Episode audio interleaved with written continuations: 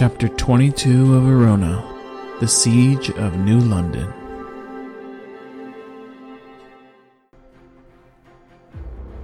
The invaders have breached the northern border wall and will be at the north side of the lake within hours, said one of the generals to the others, pointing to a model of Nudonia on the table.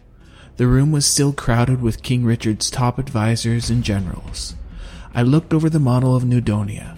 The capital, New London, sat in the center, strategically surrounded by the large man-made lake. The only way into the capital was either through the lake or via the narrow four causeways, one on each side. Just then, Jack and Cubby came rushing in the room.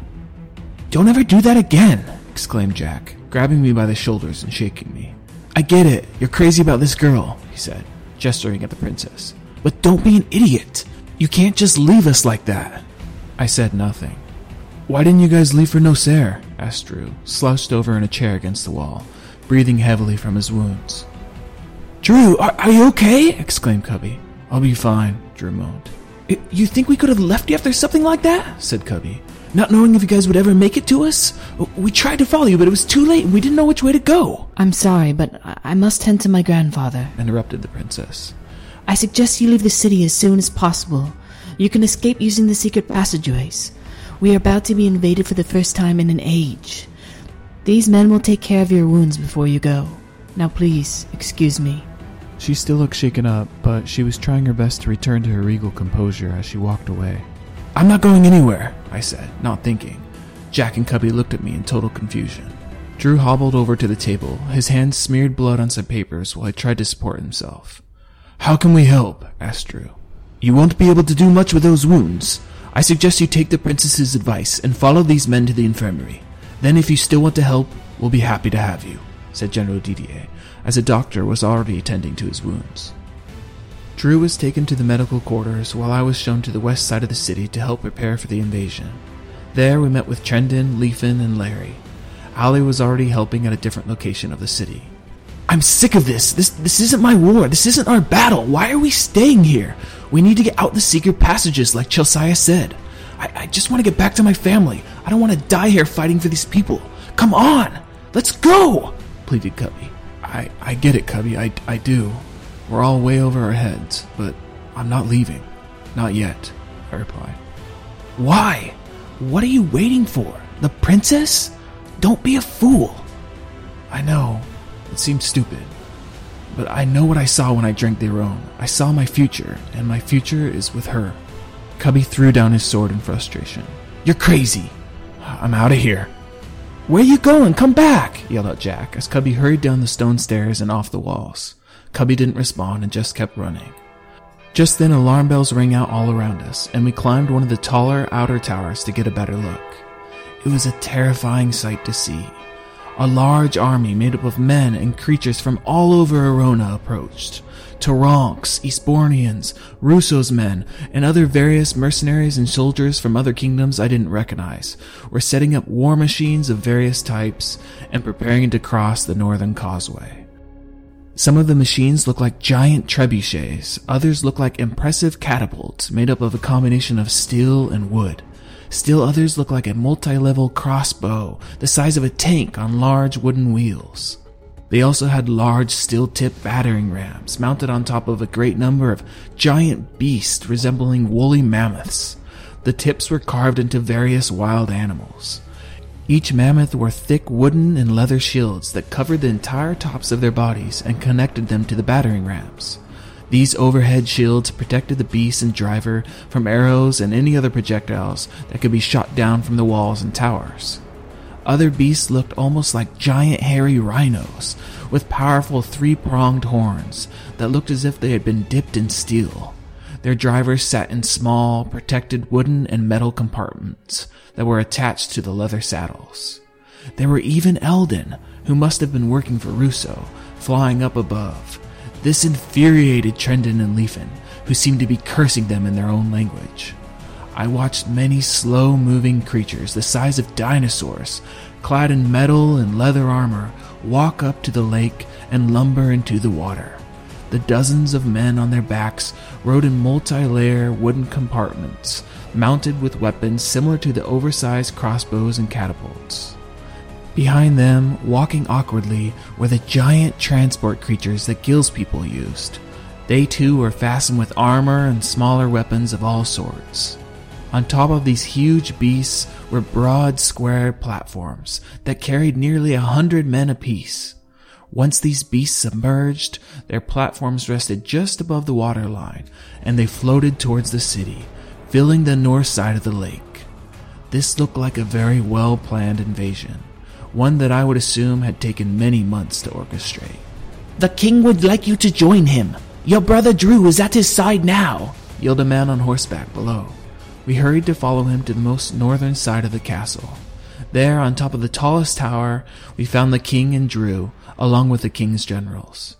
I looked out and saw the fires of the many catapults being lit as the creatures in the water and their thousands of passengers inched closer. I thought you'd still be in the infirmary, I said to Drew as I walked over to him. Me too. That Arone is truly amazing. I'm sure I'll need some more after this battle, Drew replied with strange excitement in his voice. They're almost within firing range, Your Majesty, said General Didier. Should I give the signal? Yes, said the king firmly, as he looked out at the invading army with a mixture of confidence and disgust. Show no mercy, and take no business. I will crush this pathetic makeshift army of traitors before the night falls. A series of deep horns were blown, and an endless line of knights, their horses draped in white, rushed out across the western and eastern causeways, their armor shimmering in the sunlight, each with white and red cross flapping flags attached to their backs. Gates were raised, and many ships of varying sizes sailed out of the city waterways and into the lake. Each one was heavily armed and carrying many white uniformed soldiers.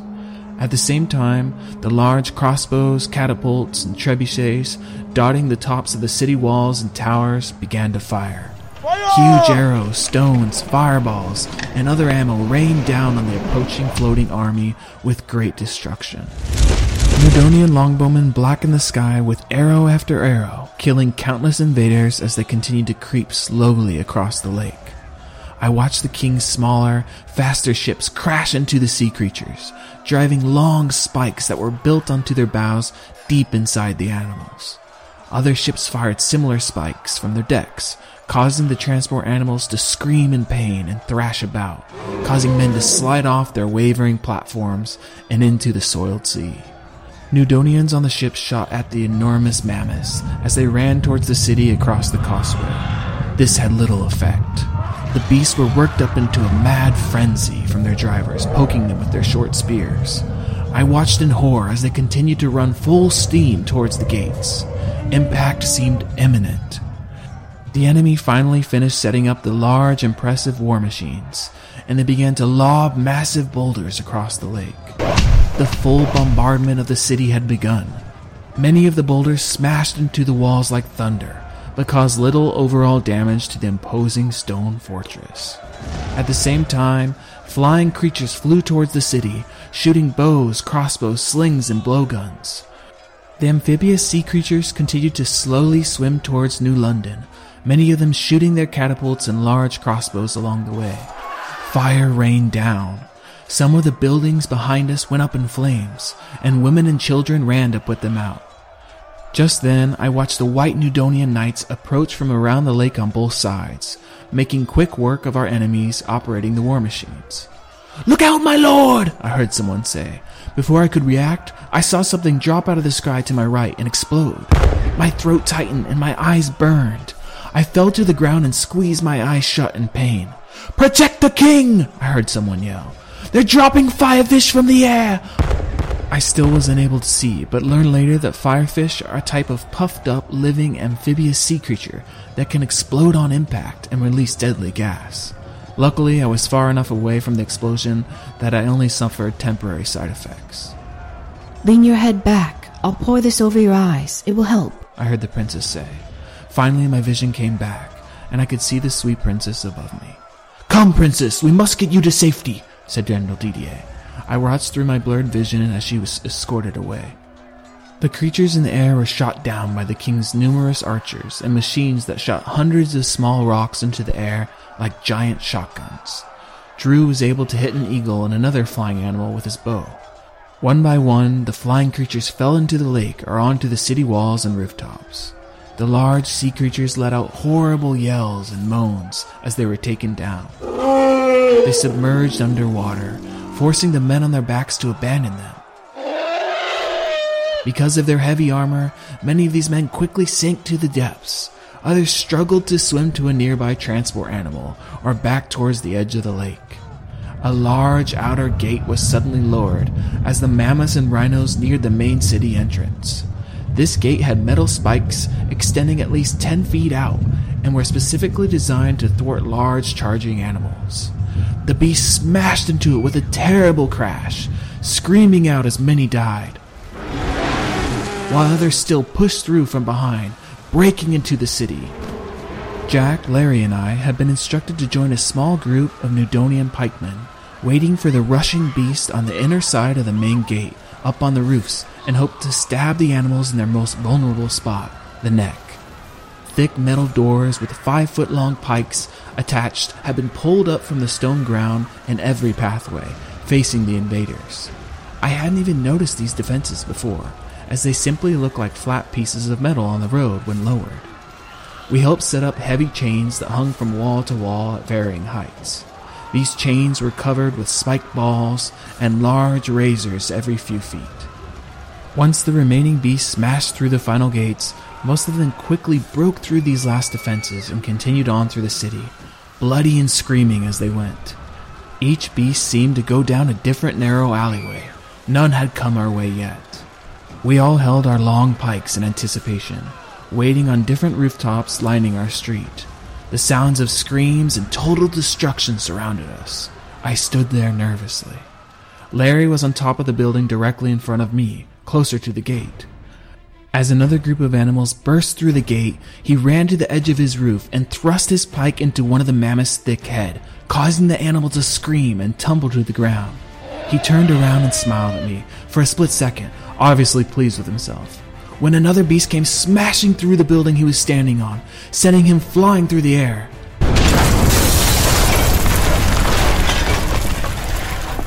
Before I could even think, that same beast came plowing through my building. Luckily, I was able to grab onto a ledge of the stone wall as the roof below my feet collapsed. I hung there watching as the beast trampled through other buildings, carts, people, and anything else in their path. As one of the mammoths passed by, Drew, who was on the building across from me, leapt onto it. He grabbed a hold of its hair and quickly pulled himself to the top of its head, stabbing it many times with his sword. This caused the animal's front knees to buckle and tumble over. With surprising agility, Drew jumped off while it flipped and rolled into safety, barely escaping the trampling feet of another beast. Jack followed Drew's lead and jumped onto one of the passing beasts. I watched him struggle to hold on to the animal's long hair while he stabbed it several times. It looked like he was about to fall off, hanging on by his embedded sword. I was terrified as the mammoth abruptly turned down one of the smaller alleys, disappearing from my sight. I climbed down the wall and suddenly saw Cubby, who must have come back and was on the ground thrusting his pike into a passing beast. I looked up the street and saw more pikemen attacking the remaining wounded mammoths that had gotten past us. Come on! I yelled to Cubby. Help me get this debris off Larry! The stone and wood building he had been standing on was completely demolished. I could only see his shoulders and bloody head as he lay crushed, his eyes closed. Cubby and I couldn't budge the large stones and called for more help. Finally, with the assistance of many men and women, we were able to pull Larry out. We need a roan, quick! yelled Cubby to one of the soldiers. It won't help. He's already dead, said the soldier as he felt his lifeless body. He stood and hurried off to help elsewhere. Please, give me some of your roan, pleaded Cubby. He held up Larry's head and signaled for the small flask on another soldier's belt. Taking pity on him, the man handed over the flask, and Cubby carefully poured it into Larry's mouth. Nothing happened. Cubby poured more in. Still nothing. I'm sorry, he's dead. A roan only works on the living, the soldier said, gently removing the flask from Cubby's hand. Cubby sat there motionless, continuing to hold Larry's lifeless body. The two had become good friends during our stay on Arona. Bells rang throughout the city, and I was relieved to see Jack was still alive, though heavily wounded. We climbed the nearby damaged tower to get a better look. We could see Drew and our two Elden friends not far off. The imposing army had been crushed, just as the king had predicted. The battle lasted many hours, though it felt like it was over so quickly. As intimidating as the army had seemed, it proved to be no match for the king, his experience on the battlefield, and his heavily guarded city. I looked out over the battlefield in horror. I had never seen anything like it. Such carnage. Bodies of men and beasts littered the bloody lake and surrounded landscape. I watched men still alive moaning and crying for help. They were trying to pull themselves up onto the shore of the causeway, only to be met by Nudonian soldiers, who quickly finished them off. I had to take small breaths to avoid throwing up and embarrassing myself, though I seemed to be getting much more used to it. I went down in the street and helped one of the families whose small wooden home had been destroyed. Jack and Cubby were helping put out a little fire, while Allie cared for some children. It occurred to me then that she was most likely unaware of Larry's death. I felt horrible at the thought of her hearing the news. Who is going to tell her? I felt a tug on my shirt. The princess would like to see you now, said a familiar man. She has requested that you report to her apartments immediately. Please follow me. As I walked numbly behind him, I remembered his name was Isaac. Then his words sunk in and my heart began racing. She must be really worried to have sent someone to find me. I could tell he'd been searching frantically. As I entered her room, several of her close friends quickly left, as did Isaac. She stood by a small window with a nervous look on her face, but when she turned and saw me, her look of concern turned into one of relief and excitement. I slowly walked towards her. She rushed to me, throwing her arms around my shoulders. You're all right, she exclaimed, hugging me tightly. I started to kiss her, and this time she kissed me back. There was no doubting her feelings for me while we kissed, the warmth of her lips and the strength of her embrace conveying her passion. We've won. Your grandfather has destroyed the invaders. New London is safe, I said, trying to reassure her. Yes, for the time being, but I fear this is all a distraction, said the princess. Word has just arrived that Castone has fallen. Russo has been betrayed by his new allies. What? What do you mean? The real army of Turonks and their true allies invaded Middleland. They took over Castone to seize control of the Aron. They used Russo and others to attack kingdoms like ours, so they could invade Middleland freely. I'm afraid this is all part of a much larger and more sinister plan. But uh, if they've taken Castone and, and we've defeated the army here, then New London is still safe, right? She shook her head sadly. No, you don't understand. If they control the Aron, they control everything. We. King Richard came storming into the room seemingly unbothered or unaware of our closeness. Grandfather, Russo's been betrayed by the Turonks. When you deal with the devil, you get burnt, said the king. What a fool! To think I respected and trusted him, my close friend! Greed washed away his wisdom. He paced back and forth in thought, his face turning red with anger. He threw away everything we worked for, thousands of years, for what? No doubt they promised him my kingdom, and even worse, he said yes! Such betrayal! Grandfather! The room began to shake slightly as the king's fury built. His time is finished! We march to Castone on the morrow. Heaven help anyone who stands in my way. That's it for chapter 22 of Arona. Don't forget to check out my brand new podcast, the Storyteller Podcast Kids Edition.